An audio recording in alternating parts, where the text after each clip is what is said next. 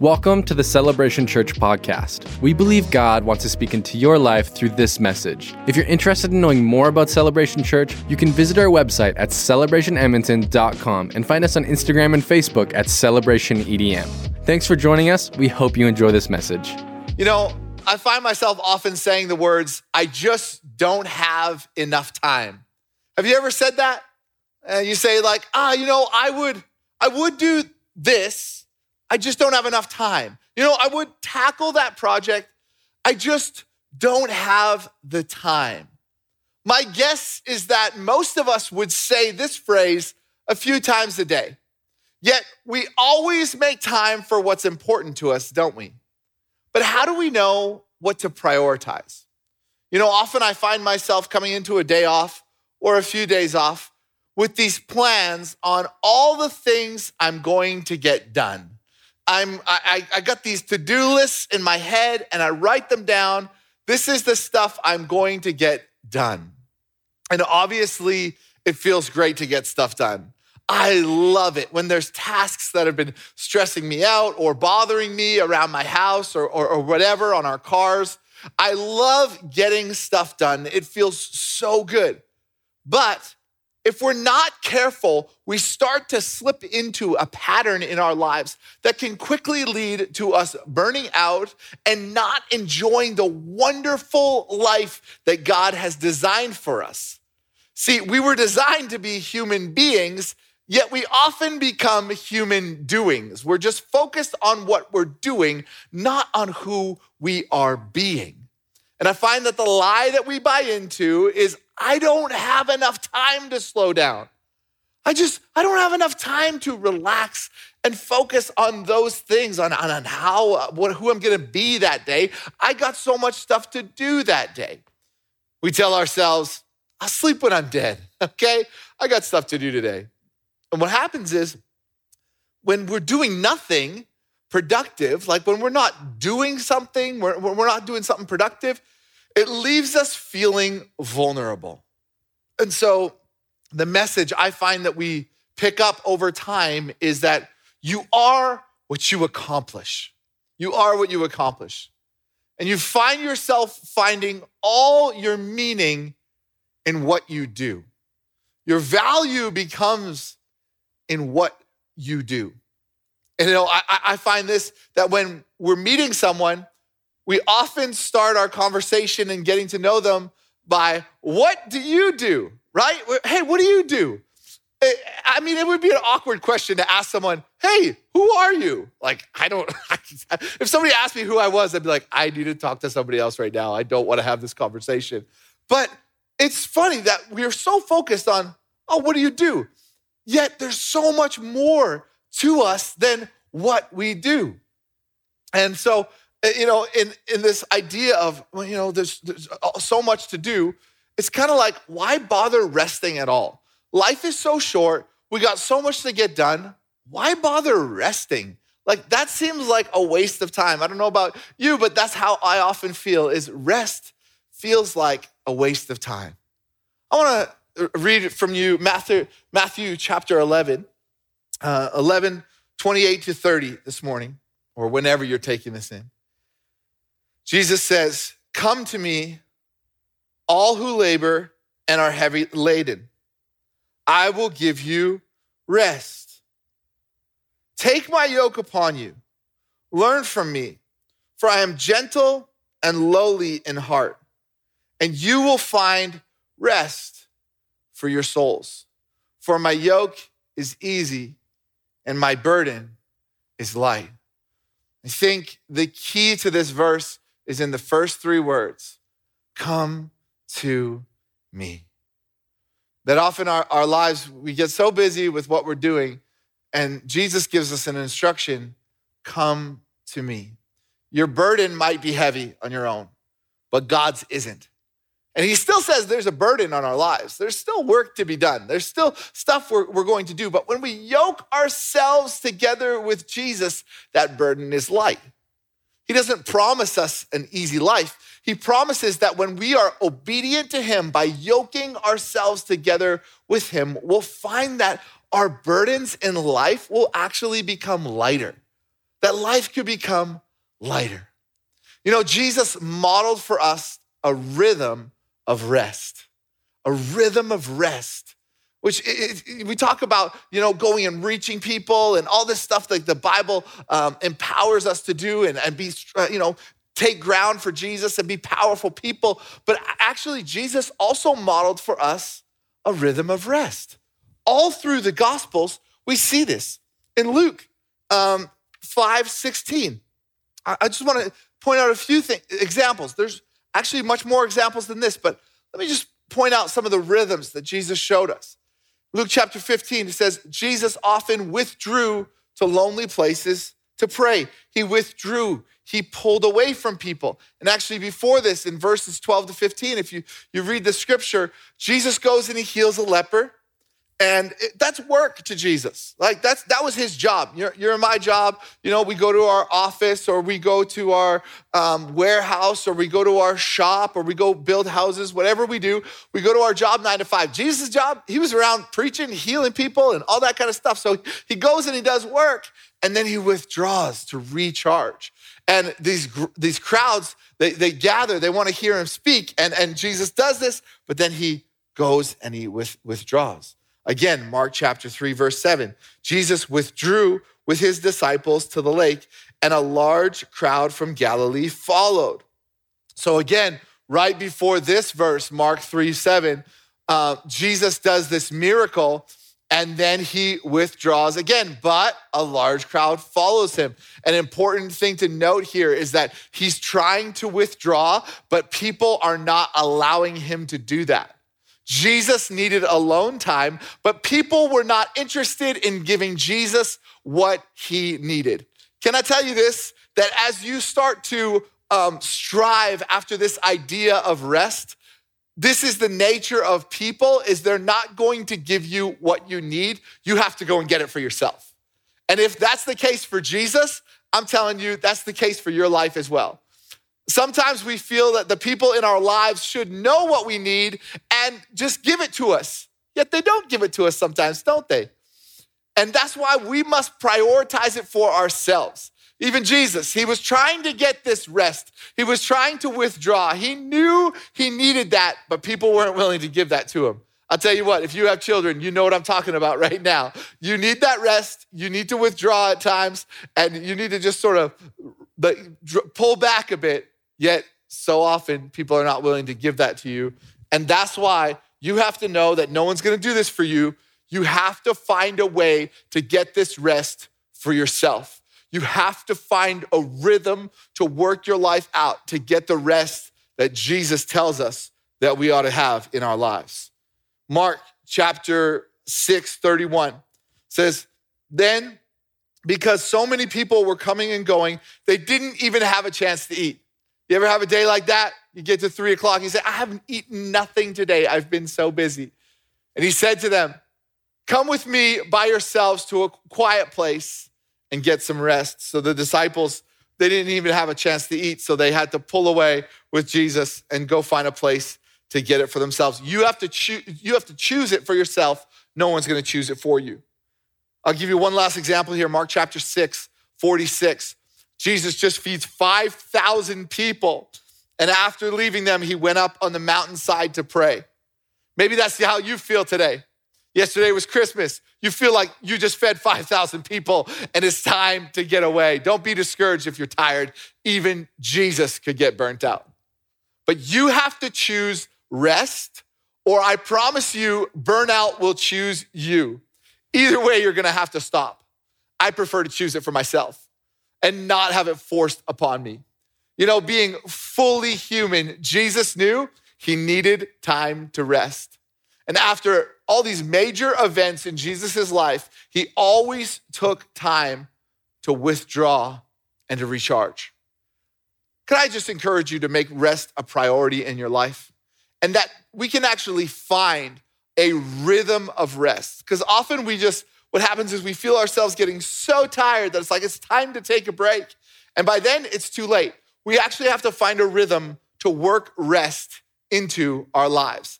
The beautiful thing is, God gives us a rhythm for rest in our lives. I want to read from you Genesis chapter 2. It says, Thus the heavens and the earth were completed in all their vast array. And by the seventh day, God had finished the work that he had been doing. So on the seventh day, he rested from all his work. Then God blessed the seventh day. He made it holy because on it he rested from all the work of all the creating he had done. Is this the rhythm in your life? Is God's rhythm your rhythm? Or does something like this sound familiar to you? Work, work, work, work, work, work, work, work, work, work, work. Vacation. Finally, vacation. Work, work, work, work, work, work, work, work, work, work, work. Okay, okay. Vacation, vacation. Work, work, work, work, work, work, work. Okay, okay. Little Saturday here, there to breathe for a second. I don't know about you, that, but that's often how my life feels. And this is why God modeled, modeled for us a Sabbath. He gave us this model of a Sabbath, a rhythm that we can work into our lives, the rhythm of a Sabbath. It goes, your life can go. Work, Sabbath, work, Sabbath, work, Sabbath. And instead of working for rest, you end up working from rest. You know, all work is good, but it needs the boundaries of a Sabbath. And you might be saying to me today, whenever you're watching this, Joel, Sabbath is weird, Sabbath is Old Testament, and Sabbath is no longer necessary. Don't be religious with me today. Jesus came, he threw away all the Old Testament laws, and he, uh, you know, he just gave us a new life that we can do whatever in. Well, like, yes, Jesus did throw away all of the stuff, a lot of the laws that are in the Old Testament, but he repeated some of those things. And when Jesus repeats things that are in the Old Testament, that tells, that tells us that those things are not canceled, they're actually good for our lives as well. So, Luke chapter 6, verse 5, um, some people are being a little bit religious with Jesus about the Sabbath, and he confronts them. He says to them, The Son of Man is the Lord of the Sabbath. He's saying Jesus has authority over the Sabbath. He doesn't cancel the Sabbath altogether. He says, I have authority over it. So the Sabbath is made for man, not man for the Sabbath. The Sabbath is a gift for you to enjoy. It was a rule, and they would make all kinds of weird rules about it back then. But Jesus is saying, I'm canceling those rules, and now Sabbath is no longer a rule, it's a gift for you to enjoy. Sabbath is a planned, intentional time to recharge not a lazy excuse to sit around and do nothing. The type of Sabbath that Jesus was canceling was a man-made Sabbath Sabbath rule. So they would add all these weird rules to it. Like they would add rules like you could only walk a certain distance on the Sabbath. And these people are walking everywhere. But they're saying, no, it's too much work to, to walk. We're going to put in rules for you. So you're going to be stuck in a little area. And, and people still do this today. They'll, they'll add little weird religious rules that aren't in the Bible um, to Christianity that just aren't right. And so we got to look for those things and look to the Bible to teach us how to live our lives and, and how to build structure for our lives. And sometimes people even use Sabbath as an excuse just to be lazy. I'm doing nothing today. It's Sunday. You know, leave me alone.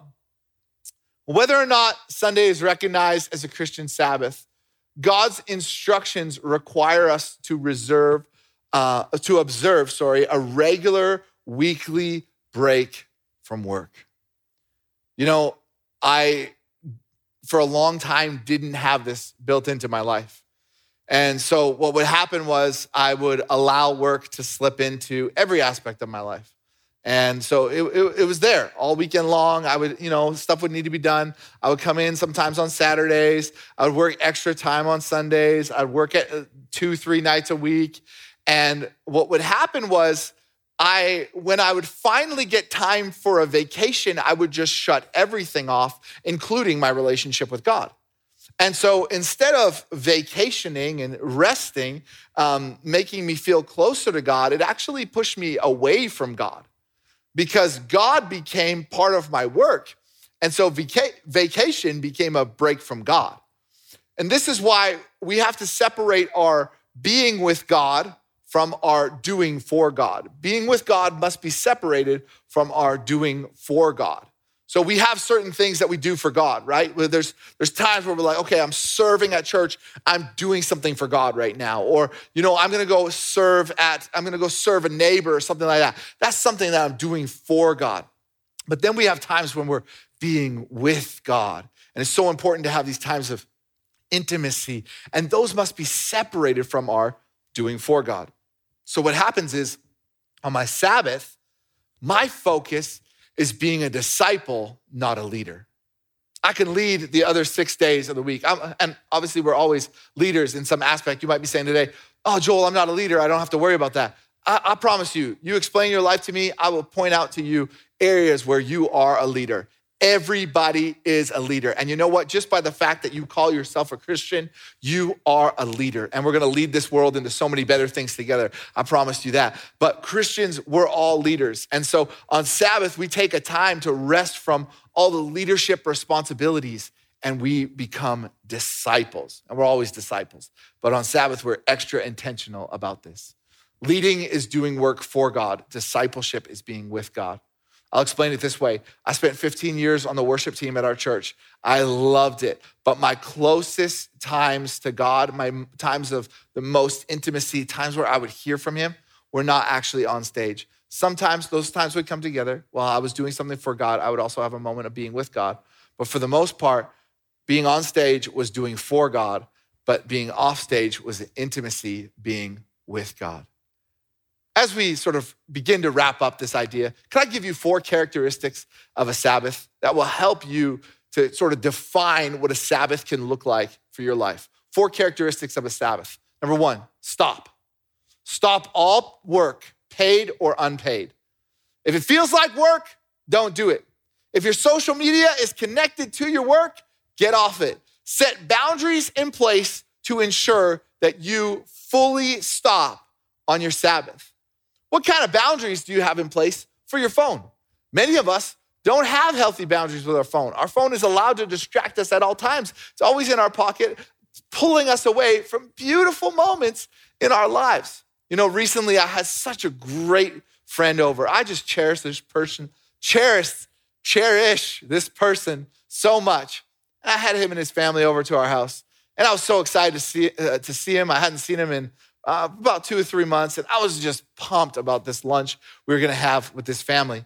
Um, but what I noticed, uh, I didn't even actually notice it. It just started happening as I was getting non-urgent text messages, and because I wasn't intentional about shutting my phone off when they got there. I was so busy that I just started answering these text messages that could totally wait until after he had leave.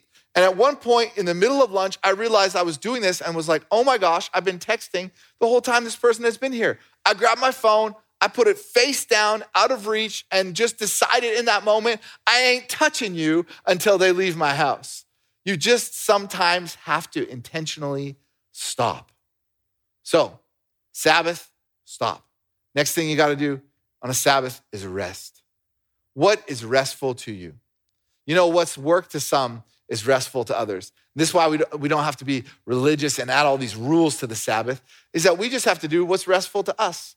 So, hobbies, sports, hiking, baking, walks, naps, going on dates, playing. For me, I love when I have the opportunity in the summer, I love mowing the lawn. For some people, this is work. They would never touch that on their Sabbath. For me, I love being surrounded by nature. I love the smell of the lawn being cut. I love putting my New Balance shoes on, getting my sunglasses on, getting out there and mowing my lawn. It's restful to me. I enjoy it. It kind of takes me away from everything else that's happening in life. And I just get out there and I, I don't know, when I'm surrounded by nature, I just feel at peace and I, I just feel restful. And so I mow the lawn on my Sabbath. That's okay. You know, that's why we don't make rules about it. You do what's restful to you.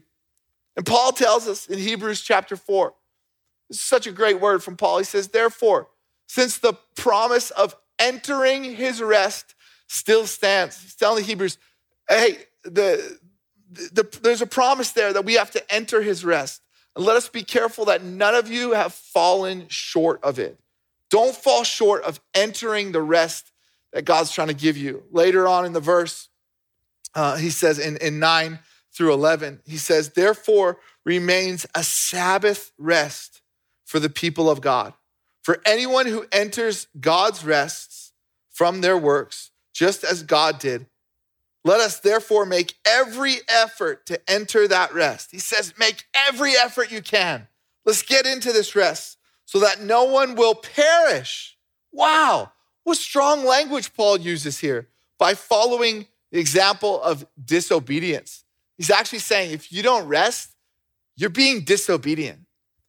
The important thing is that we do what's restful to us. It's not up to someone else to decide. Do what's restful to you. So stop rest, and then delight. Delight. What I've found is that if you don't take moments to take delight in all that God has given you, you start to de- develop a spirit of ungratefulness.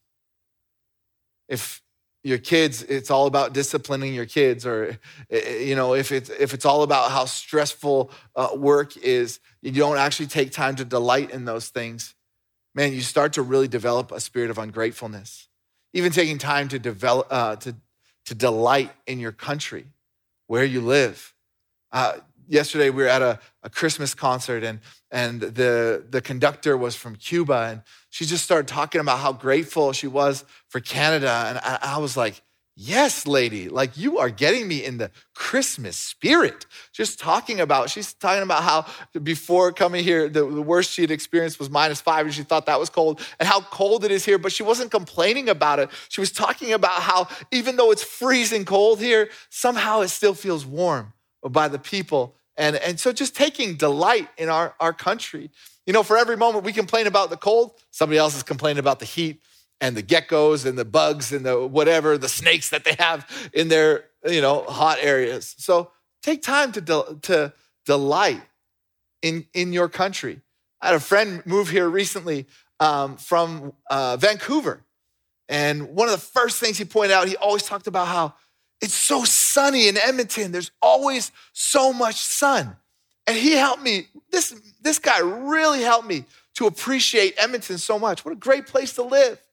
He said, just, oh, it's so sunny here. It's, it's, you need people like that that help you delight. You know, whatever it is, it's, if it's delighting in people, if it's delighting in places, if it's delighting in things, if it's delighting in donuts, uh, delighting in the Italian center, you know, going there, getting that sandwich with that nice spicy meat and sauce on it. Oh, delighting in a, a body of water, delighting in wonderful coffee or, or tea or, or whatever it is. Lately, um, as we've found more rest in our lives, I've started cooking a little bit more. And I, we've been cooking this. I, I, I don't know about you, but I'm one of those people who hates tomatoes.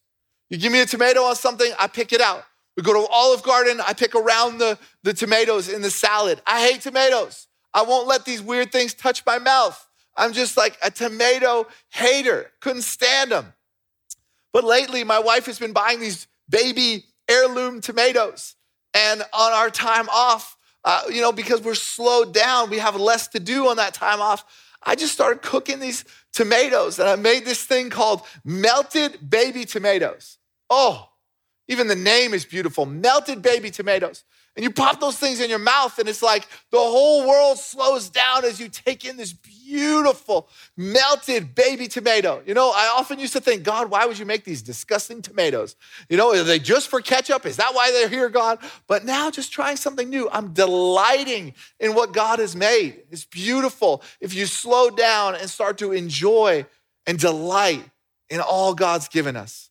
You know, sometimes in the winter, it can be a long season of not seeing green.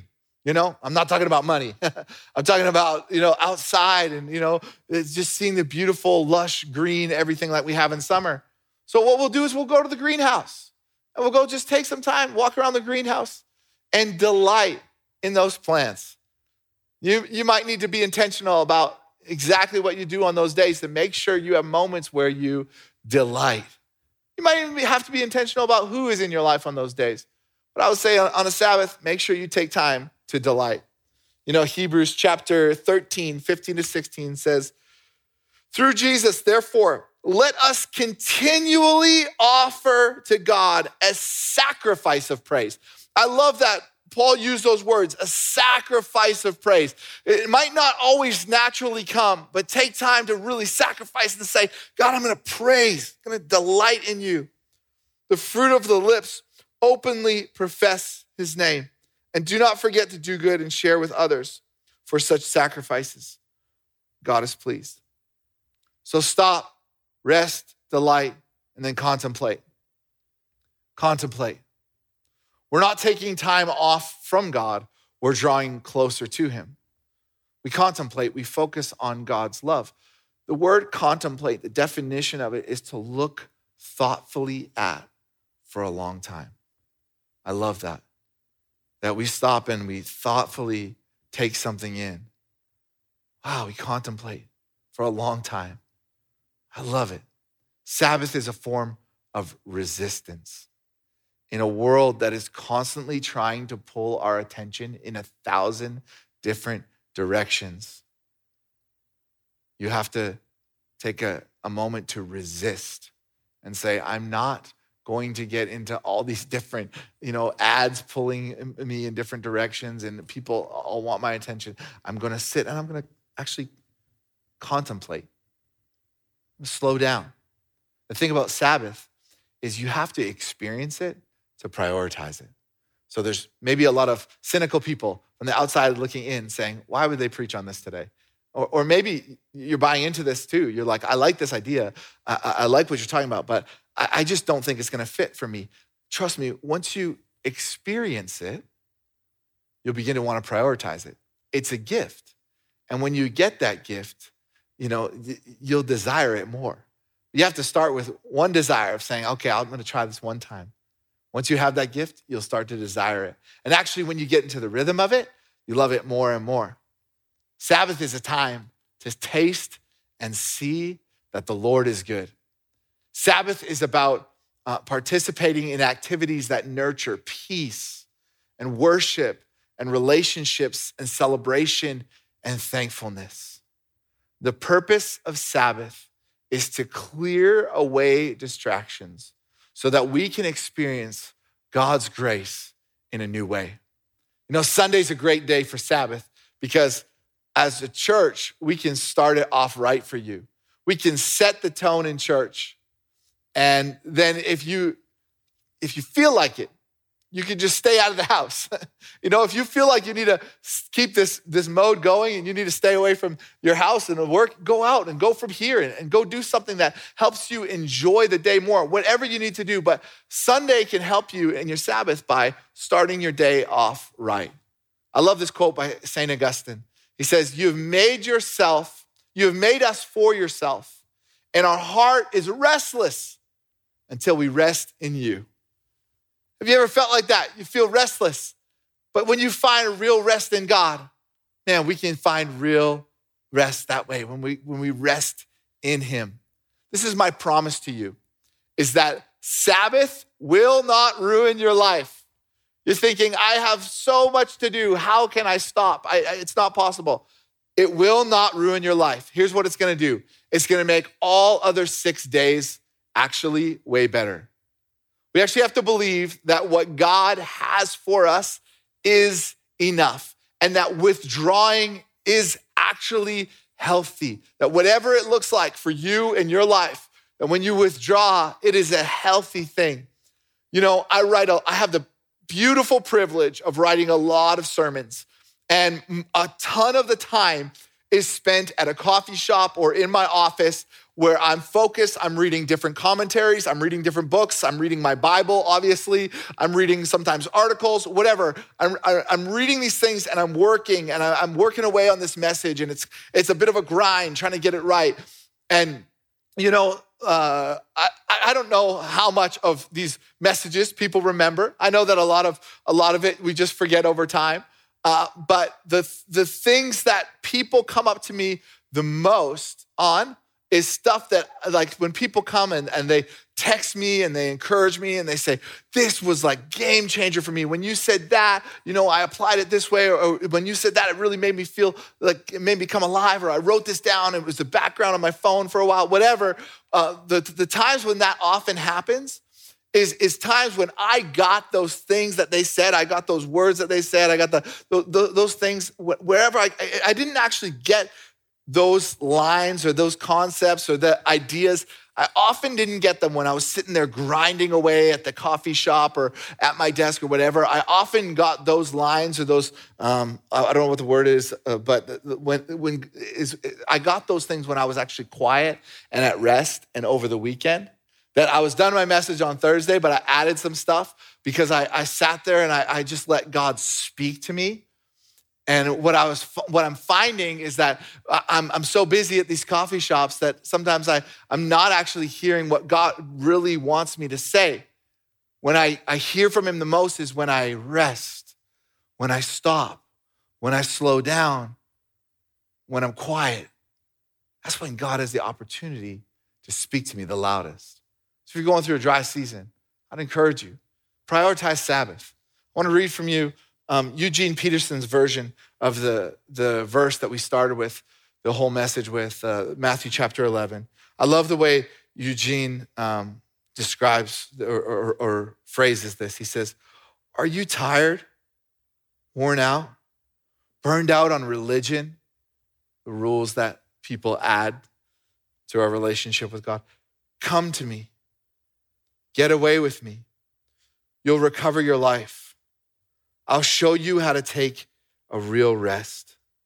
Walk with me and work with me. Watch how I do it. Learn the unforced rhythms of grace. I won't lay anything heavy or ill fitting on you. Keep company with me, and you'll learn to live freely and lightly. You know, God didn't give you life just to burn you out. Get into the rhythm of rest for your life.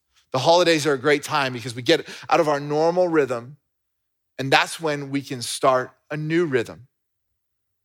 You know, we I think about the, I, the word rhythm and the idea of a, of a rhythm. You know, songs have rhythms, and our lives have rhythms. And you know, when you're you know a song or you think you know a song, but you, you know the chorus of it. You know the best part, the chorus, the, the little gem. You know, you're kind of mumbling through the verse. and then I don't want to close my eyes. I don't want to fall asleep because I miss you, baby. And I don't want to miss a thing. It's even when I dream of you. This, you know, you know those parts, right? You, you know the chorus. It's beautiful. And then the rest of it, you kind of mumble. I don't want to close. You know the chorus. You love that part. I, I just encouraging you today that if you would take time to get into the rhythm of rest, that Sabbath will be the chorus for your life. Sabbath will be the time where you you remember, where you slow down, where everything comes alive and it, it goes deep into your brain. And it's sometimes it feels like we're going through our whole lives mumbling through the verse of a song, yet we never get to the chorus. Start the rhythm of a Sabbath. Start the rhythm of rest. Trust God with this time. And it's actually almost like a tithe of your time. You know, we tithe our money and we trust God with the other 90% of it. And that's how Sabbath could work. That if you trust God with this one day, believe that he could do so much more with the other six. You know, as we close this sermon today, I felt like God put on my heart to specifically talk to fathers of young children. That's what I am. I'm a father of, young children. And I just felt that all over this that God said, stop for a second. And obviously, this message is for everyone, but stop and talk to fathers of young children.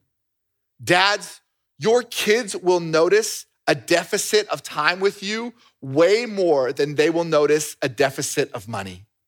And sometimes we get so focused on making sure we take care of our families on the money and the quality of life side of things when all they really want from us is our time. We can be so set on ensuring our families have a certain quality of life and that we drive certain cars and we live in certain neighborhoods when what they really need from us is for us to be there and present with them. And so maybe you might need to make some adjustments in order to make that happen. I just want to promise you that when you do that, the payoff will be massive. Can I pray for you? God, thank you so much for this wonderful life you've given us. Thank you for our families. Thank you for our friends. God, thank you for people who have such wonderful friends that we get to Sabbath with. God, just I, I just thank you for this country. Thank you for everything you've given us. God, would you bless it? And, and would you encourage us that what the work you've done in our hearts today, God, would you seal it now? I just pray that that would be sealed in our hearts and that we would just continually run after you. In Jesus' mighty name, amen. Thanks for listening with us today. If you enjoyed it, check out more messages like this at celebrationedmonton.com or on the Celebration Church mobile app. If you'd like to partner with us financially, you can give on our website at celebrationedmonton.com. Come back next week to hear another great message.